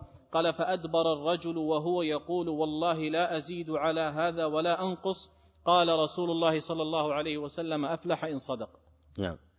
كما تقدم حديث عمر رواه مسلم، حديث عمر المتقدم في الترجمة قبلها، وكذلك هذا الحديث أيضا رواه مسلم، حديث أنس طلحة بن عبيد الله رضي الله عنه رواه مسلم. وعند مسلم هو قال: أفلح إن صدق، أفلح وأبيه إن صدق، وهو منسوخ على الصحيح. قول الزكاة من الإسلام، وقول الله عز وجل: وما أمروا إلا ليعبدوا الله مخلصا دينه. وذكر الآية مع الحديث حينما ذكر ذلك الرجل فإذا هو يسأل عن الإسلام، فبين أن الزكاة من الإسلام في الآية والحديث. في الآية قول ذلك دين القيمة، ودين القيمة الملة القيمة، الملة المستقيمة، الدين القيم، دل على أنه لا استقامة للدين إلا بإقام الصلاة وإيتاء الزكاة، والإسلام من الدين، فجعل الصلاة والزكاة عملا لقوله تعالى: وما أمروا إلا ليعبدوا الله. فأمروا والعبادة عمل، دل على أنه لا إسلام إلا، لا دين إلا بعمل، ولا إيمان إلا بعمل. وكذلك في الحديث أيضا سأل عن الإسلام وبين خصال الإسلام وأنه قائم على هذه الأركان. ثم أيضا فيه دلالة وجه آخر، وأن من ترك شيئا من هذه الخصال نقص من دينه وإسلامه، وربما كان نقص بعض الخصال مخرجا عن الملة، أو ترك هذه الخصال كترك الصلاة. وقال: والله لا أزيد على هذا، دل على أن الزيادة على الواجب تزيد الإيمان، ولا أنقص يعني من الشيء الواجب، دل على أن النقص من هذا ينقص الإيمان، لكن لا يخرجه من الإيمان حتى يقع في أمر يفسده. نعم. قال رحمه الله: باب اتباع الجنائز من الإيمان. حدثنا أحمد بن عبد الله بن علي المنجوفي قال حدثنا روح قال حدثنا عوف عن الحسن ومحمد عن أبي هريرة أن رسول الله صلى الله عليه وسلم قال: من اتبع جنازة مسلم إيمانا واحتسابا وكان معه حتى يصلى عليها ويفرغ من دفنها فإنه يرجع من الأجر بقيراطين، كل قيراط مثل أحد، ومن صلى عليها ثم رجع قبل أن تدفن فإنه يرجع بقيراط. تابعه عثمان المؤذن قال حدثنا عوف عن محمد عن أبي هريرة عن النبي صلى الله عليه وسلم نحوه. اتباع الجنائز من الإيمان المستحب، لأنه ليس بواجب، دل على أن الزيادة من الإيمان الواجب والزيادة من الإيمان المستحب، وأن النقص من الإيمان الواجب ومن الإيمان المستحب. ولهذا ذكر حديث أبي هريرة في اتباع الجنازة، وأن نفس الاتباع وأن نفس الإيمان في هذه خصلة في نفس الإيمان المستحب يختلف، فمن صلى على جنازة فله قيراط يزداد إيمانه المستحب، فإن تبعها حتى تدفن ازداد قيراط آخر زاد إيمانه. في نفس الإيمان المستحب في بعض الخصال يتنوع في بعض الخصال المستحبة، فإذا أخذ من هذه الخصلة أتمها وأكملها ازداد إيمانه في الرتبة العليا في هذه الخصلة، فإن أخذ بعضها ازداد إيمانه بحسب ذلك. السنن رواتب عملها يزيد الإيمان، فإن زاد على السنن رواتب نوافل أخرى مطلقة ومقيدة زاد إيمانه. ثم الإيمان يصان الواجب بمستحب، والمستحب يصان بمستحب آخر، فالذي يحافظ على النوافل المطلقة لا يضيع الرواتب، والذي لا يأتي بالنوافل المطلقة ويأتي بالرواتب يأتي صيانة للواجب، صيانة للواجب، فهكذا هذا العمل أيضا. ولهذا قال فإنه يرجع بقراطين، يعني إذا تبع حتى تدفن. ثم المصنف رحمه الله بيّن أن هذا الحديث أيضا جاء من طريقه. هنا قال حدثنا عبد الله بن علي هو المنجوفي، هذا وبكر السدوسي، حدثنا روح هذا بن عبادة للروح بن القاسم أرفع رتبة منه في الطبقة السادسة. روح بن القاسم أحمد بن علي منجوفي قال حدثنا، نعم روح هذا يعني من الطبقة الثامنة، روح بن عبادة، وروح بن القاسم أرفع رتبة، فإذا وجدته في طبقة شيوخ البخاري هو روح بن عبادة. الطبقة التي أعلى منه طبقة شيوخه يكون في الغالب روح بن القاسم. حدثنا عوف بن أبي جميلة عن الحسن ومحمد. شوف لماذا قرن الحسن ومحمد؟ طيب كلاهما إمام، هل يحتاج أن يقرن أحدهما بالآخر؟ هل يحتاج أن يقوي أحدهما بالآخر؟ سمع الحسن، نعم، شوف لأن الحسن لم يسمع من أبي هريرة، ولهذا يبين لك أنه لم اعتمد على رواية الحسن، إنما هي من باب العفض، العبرة على رواية محمد. ولهذا أكد هذا بالطريق الآخر أو بالمتابعة، وهذه المتابعة وصلها أبو نعيم في المستخرج، تابعه عثمان هو من شيوخ البخاري، عثمان بن الهيثم أبو عمرو البصري المؤذن، قال حدثنا عوف بن أبي جميلة، هذا من شيوخه الكبار، من شيوخ الكبار لأنه رواه عن عوف اللي هو رواه روح. حدثنا عوف عن محمد، من محمد هذا؟ ابن سيرين عن أبي هريرة، فيبين أن العمدة على رواية محمد عن أبي هريرة لا رواية الحسن عن أبي هريرة. نعم. قال رحمه الله باب خوف المؤمن من أن يحبط عمله وهو لا يشعر. وقال إبراهيم، لكن البخاري قد يكون أيضا ساقه، يعني ساقه أيضا الحسن، لأنه هكذا سمع السند رحمه الله فساقه هكذا، ثم بين رحمه الله بإسناد آخر رواية محمد وحده دون الحسن. نعم. قال رحمه الله باب خوف المؤمن من أن يحبط عمله وهو لا يشعر. وقال إبراهيم التيمي ما عرضت قولي على عملي إلا خشيت أن أكون مكذبا. وقال ابن أبي مليكة أدركت 30 من أصحاب النبي صلى الله عليه وسلم كلهم يخاف النفاق على نفسه، ما منهم أحد يقول إنه على إيمان جبريل وميكائيل. ويذكر عن الحسن ما خافه إلا مؤمن ولا أمنه إلا منافق، وما يحذر من الإصرار على التقاتل والعصيان من غير توبة لقول الله عز وجل ولم يصروا على ما فعلوا وهم يعلمون. حدثنا محمد بن عرعرة قال حدثنا شعبة عن زبيد قال سألت أبا وائل عن المرجئة فقال حدثني عبد الله أن النبي صلى الله عليه وسلم قال سباب المسلم فسوق وقتاله كفر. أخبرنا قتيبة بن سعيد حدثني إسماعيل بن جعفر عن حميد عن أنس قال أخبرني عبادة بن الصامت أن رسول الله صلى الله عليه وسلم خرج يخبر بليلة القدر فتلاح رجلان من المسلمين فقال إني خرجت لأخبركم بليلة القدر وإنه تلاح فلان وفلان فرفعت وعسى أن يكون خيرا لكم التمسوها في 7 و9 و5. نعم. باب خوف المؤمن أن يحبط عمله وهو لا يشعر. وهذه الترجمة فيها أبلغ الرد على المرجئة الذين يقولون إنه ليس العمل من الإيمان. يقول إذا كان المؤمن يعمل ويجتهد ومع ذلك يخاف ففيه عدم الاغترار بالعمل، لا يغتر بالعمل، ليس مجرد أن يعمل.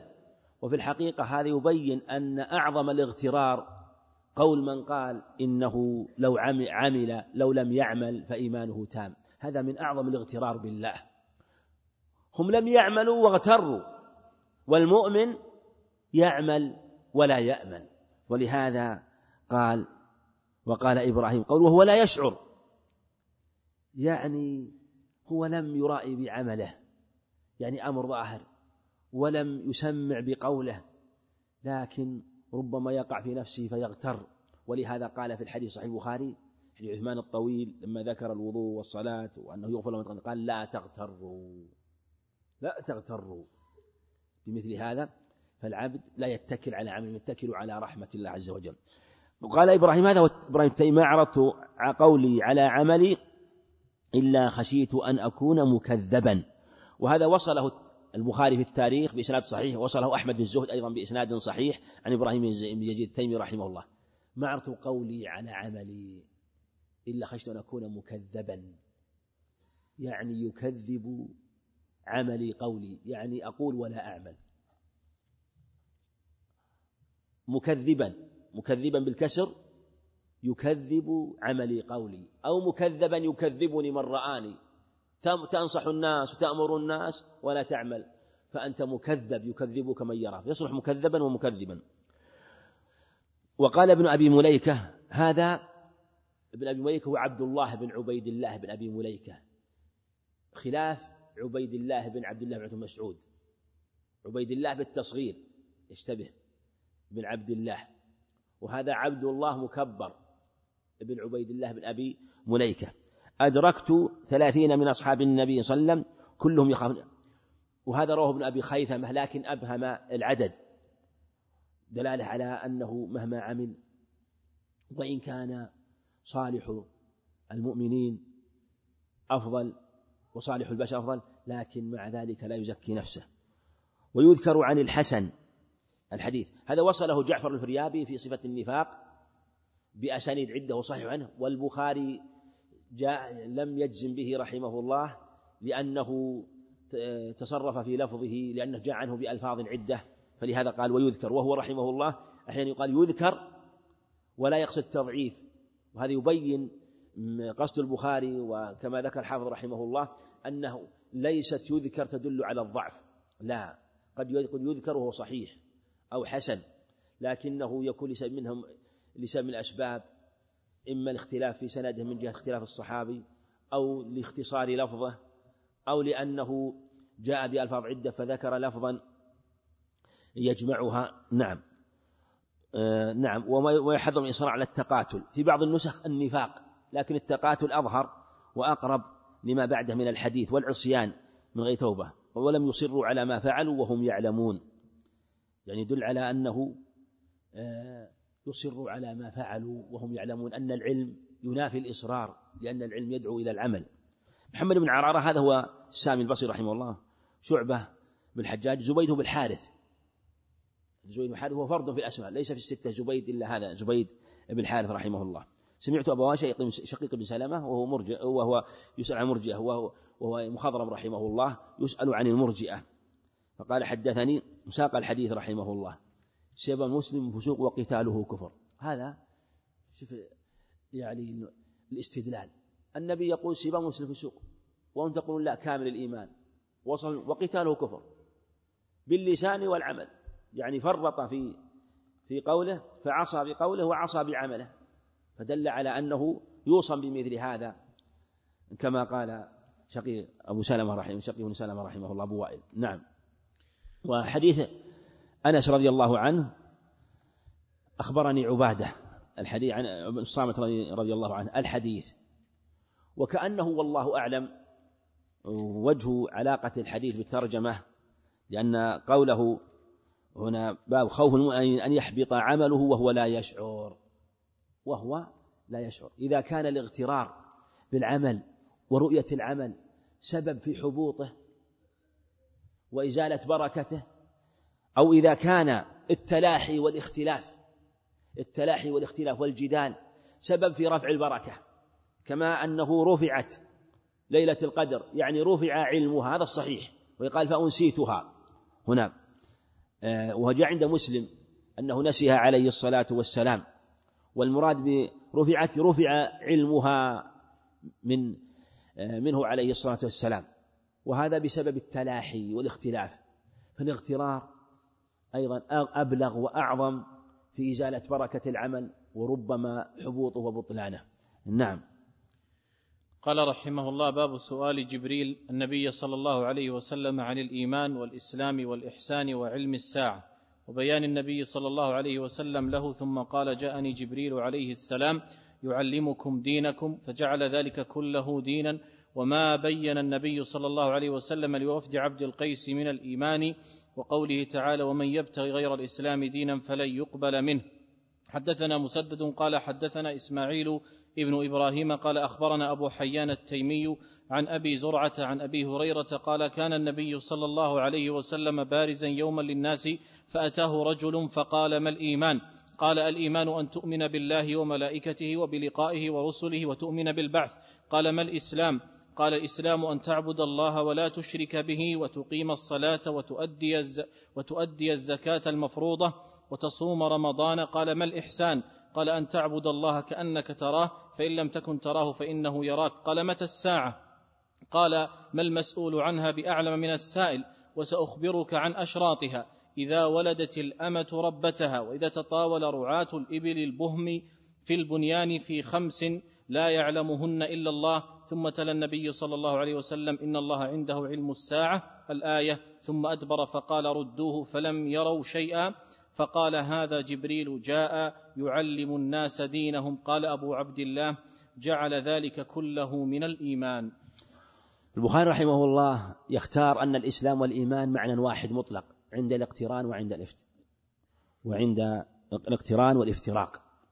وقال رحمه الله قول ذلك في أول لما ذكر الترجمة، قال: فجعل ذلك كله دينا، جاء يعلمكم دينكم، فجعل كل دين، وهو ذكر الإسلام والإيمان والإحسان، فدل على أن الإسلام والإيمان واحد، لأنه سمى الإسلام دين وسمى الإيمان دين. أيضا في حديث أبي هريرة، وهذا أيضا رواه مسلم، حديث أبي هريرة، والحديث الذي قبله في سوق الكفر رواه مسلم أيضا. وقال بعد ذلك: جعل ذلك كله من الإيمان. وجه الدلالة مثل ما تقدم في حديث وفد عبد القيس، لما وفسر حديث وفد عبد القيس لما سأل الإيمان ذكر لهم خصال الإسلام عليه الصلاة والسلام. والصواب، وهذه مسألة الأمر فيها يسير، والصواب ما قاله جمع من أهل السنة وحكاه الإسماعيلي عن أهل السنة، أن الإسلام والإيمان يختلف معناه بحسب الاقتران والافتراق، وأنهما إذا اجتمعا كان الإسلام هو الأعمال الظاهرة والإيمان هو الأعمال الباطنة في القلب، وهذا اللي دل عليه حديث جبرائيل. ولا ينافي أن يكون الجميع دين، هو كله دين، لكنه حينما يجتمعان يفترقان، وإذا افترقا فإنه يدخل في الإسلام الإيمان ويدخل في الإيمان الإحسان، ومنه حديث وفد عبد القيس. وبها تجتمع الأخبار في مثل هذا، والمسألة الخلاف فيها لا يترتب عليه يعني شيء من الأمر الذي لا يترتب عليه شيء من الخلاف الشديد والقوي، لا، اجتهادية، يعني من المسائل الاجتهادية والخلافية التي يكون خلاف فيها قويا. نعم. قال رحمه الله: باب. حدثنا إبراهيم بن حمزة قال: حدثنا إبراهيم بن سعد عن صالح عن ابن شهاب عن عبيد الله ابن عبد الله أن عبد الله ابن عباس أخبره قال: أخبرني أبو سفيان أن هرقل قال: سألتك هل يزيدون أم ينقصون، فزعمت أنهم يزيدون، وكذلك الإيمان حتى يتم. وسألتك هل يرتد أحد سخطة لدينه بعد أن يدخل فيه، فزعمت أن لا، وكذلك الإيمان حين تخالط بشاشته القلوب لا يسخطه أحد. قال: باب رحمه الله، ولم يقل باب كذا وكذا. تقرر من تتبع تراجم البخاري رحمه الله واستقراء الأبواب أنه إذا ذكر باب عقب ترجمة كما فهي كالفصل مما قبله، يعني مزيد من التقرير والبيان لما تقدم الترجمة قبلها. هذا الحديث تقدم في حديث أبي سفيان بن حرب رضي الله عنه وابن عباس عنه. ووجه الدلالة أن قال: وكذلك الإيمان حتى يتم، ثم قال بعد ذلك: وسألتك هل يرتد أحد سخطة، يقال سخطة لدينه، ثم قال: وكذلك الإيمان، فسماه دين وسماه إيمان. وهذا نقله أبو سفيان، وابن عباس نقله، وأن هذا أمر متقرر ومعروف حتى في من قبلنا، فدل على أنه أمر متقرر وثابت معروف، إنما خالف فيه أتباع الأقوال الفاسدة والباطل الذي لا يعتمدون على كتاب ولا على سنة. فلهذا كما تقدم يقول: إن ظهور هذا القول بحيث لا يخفى على أحد حتى من غير أهل الإسلام، وأنه متقرر عندهم. نعم. قال رحمه الله: باب فضل من استبرأ لدينه. حدثنا أبو نعيم قال: حدثنا زكريا عن عامر قال: سمعت النعمان بن بشير يقول: سمعت رسول الله صلى الله عليه وسلم يقول: الحلال بين والحرام بين وبينهما مشبهات لا يعلمها كثير من الناس، فمن اتقى المشبهات استبرأ لدينه وعرضه، ومن وقع في الشبهات كراع يرعى حول الحمى يوشك أن يواقعه، ألا وإن لكل ملك حمى، ألا إن حمى الله محارمه، ألا وإن في الجسد مضغة إذا صلحت صلح الجسد كله، وإذا فسدت فسد الجسد كله، ألا وهي القلب.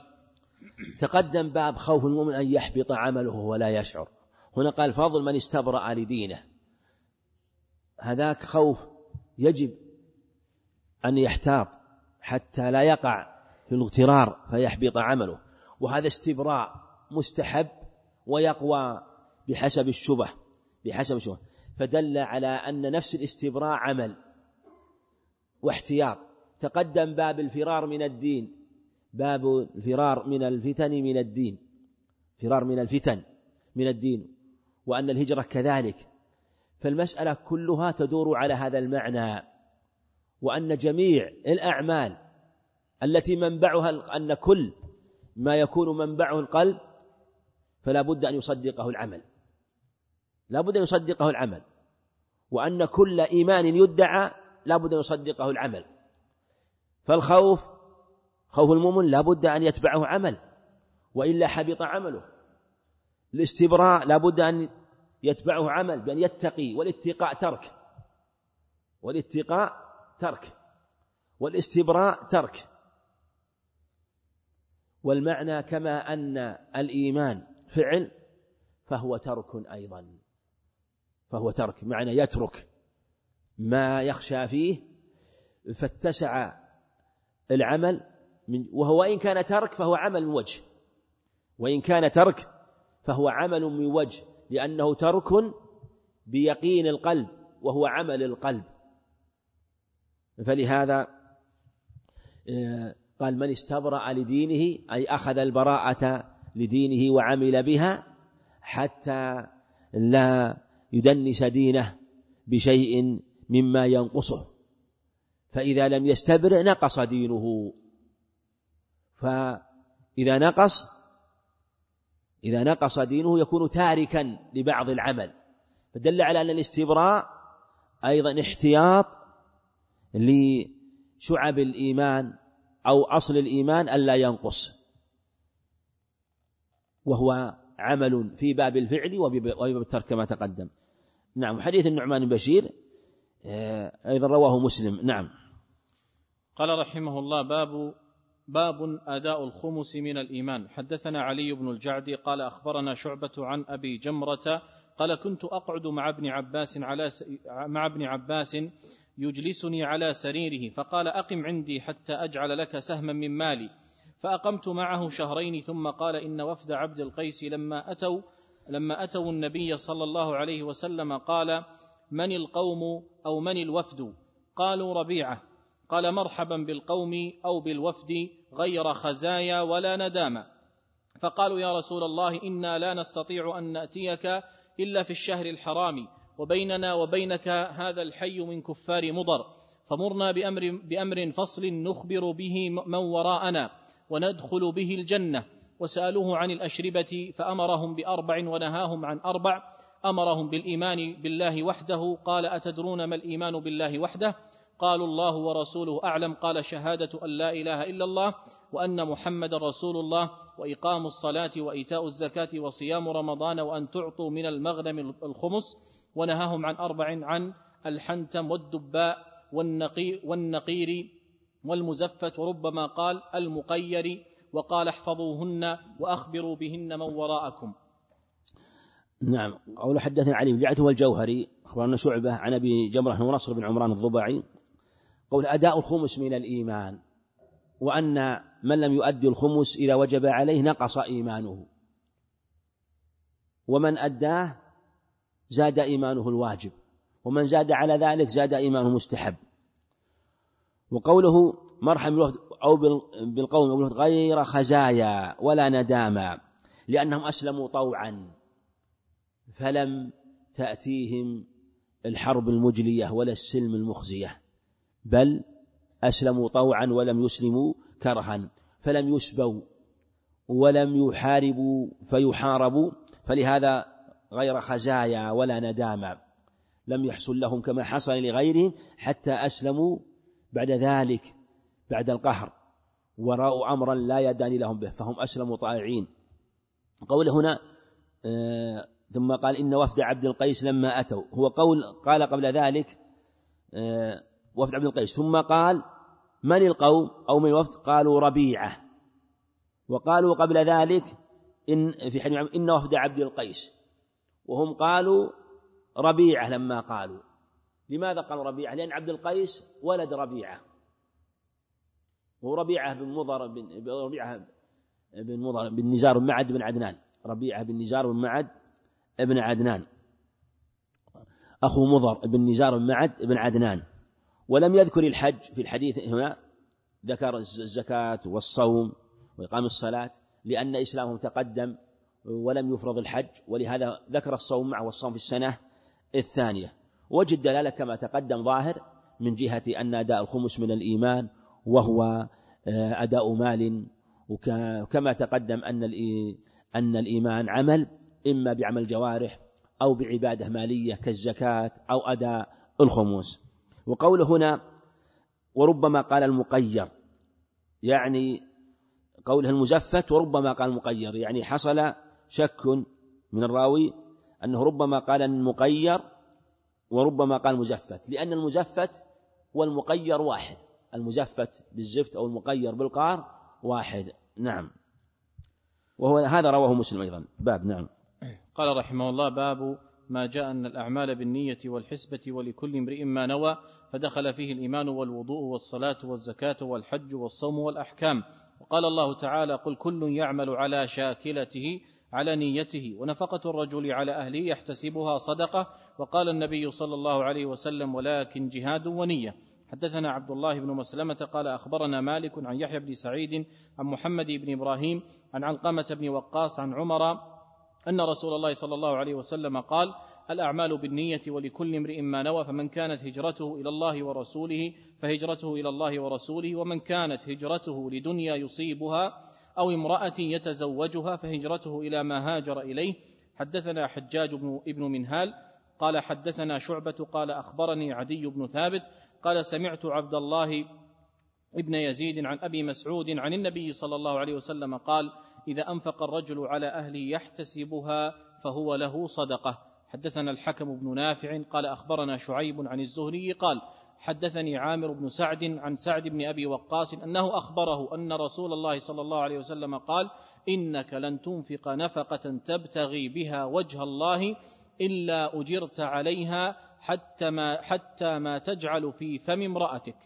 نعم، ما جاء أن الأعمال، لما قرر أن الأعمال من الإيمان بين رحمه الله أنها لا تكون إلا بالنية، وذكر دليلها في حديث عمر إن عمر بنيته. والحسبة دليلها حديث ابن مسعود: إنك لن تنفق نفقة تبتغي بها وجه الله إلا أجرت حتى ما تضع في امرأتك، في امرأتك، في فم امرأتك. ولكل امرئ ما نوى، فدخل فيه الإيمان، استدل بالعموم، كل ما نوى.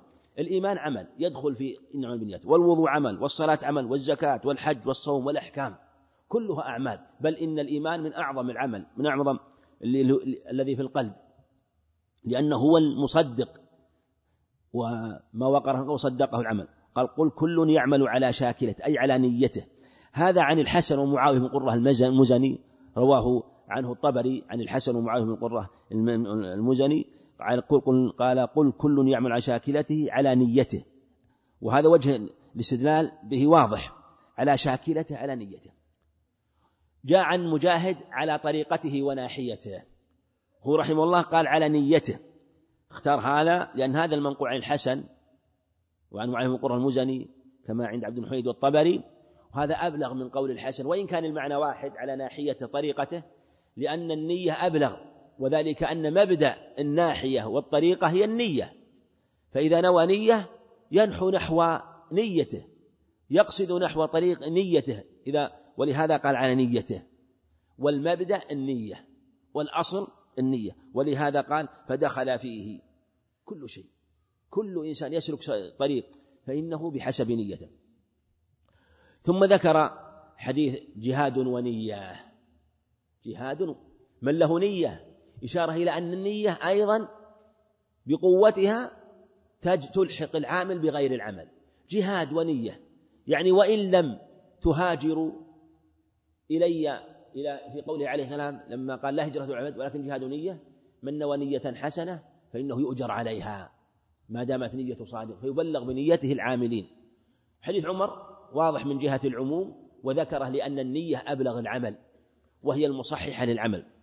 وحديث أبي مسعود أيضا فيه عموم من جهة أخرى، قال إذا أنفق الرجل على أهله يحتسبها فهو له صدقة. شوف، يحتسبها، الاحتساب فهو له صدقة، ويؤجر من جهة النفقة الواجبة، فإذا احتسب أجر أجرا آخر. حديث سعد بن أبي وقاص إنك لن تنفق نفقة أبلغ من حديث أبي مسعود. حديث أبي مسعود فيه على أهله يحتسبها، وحديث أبي سعد إنك لن تنفق نفقة، هنا قال نفقة حذف المعلق على الأهل أو غير أهل، فإذا كان إذا احتسب على الأهل والإنفاق عليهم واجب يؤجر، فإذا كان على غير الأهل يكون أبلغ. في حديث عمار تقدم معنا الإنفاق من الإقتار، عموم الإنفاق وأنه من خصال الإيمان، ومن استكملها قد استكمل، دل على أن هذه الخصال من خصال الإيمان، لكن كل بحسب نيته، النية القوية والنية الضعيفة يعظم العمل بحسبها ويضعف العمل بحسبها. نعم. قال رحمه الله: باب قول النبي صلى الله عليه وسلم الدين النصيحة لله ولرسوله والأئمة المسلمين وعامتهم، وقوله تعالى إذا نصحوا لله ورسوله. حدثنا مسدد قال حدثنا يحيى عن إسماعيل قال حدثني قيس بن أبي حازم عن جرير بن عبد الله قال بايعت رسول الله صلى الله عليه وسلم على إقام الصلاة وإيتاء الزكاة والنصح لكل مسلم. حدثنا أبو النعمان قال حدثنا أبو عوانة عن زياد بن علاقة قال سمعت جرير بن عبد الله يقول يوم مات المغيرة بن شعبة قام فحمد الله وأثنى عليه وقال عليكم باتقاء الله وحده لا شريك له والوقار والسكينة حتى يأتيكم أمير فإنما يأتيكم الآن، ثم قال استعفوا لأميركم فإنه كان يحب العفو، ثم قال أما بعد فإني أتيت النبي صلى الله عليه وسلم قلت يا رسول الله أبايعك على الإسلام فشرط علي والنصح لكل مسلم فبايعته على هذا وربي هذا المسجد إني لناصح لكم، ثم استغفر ونزل.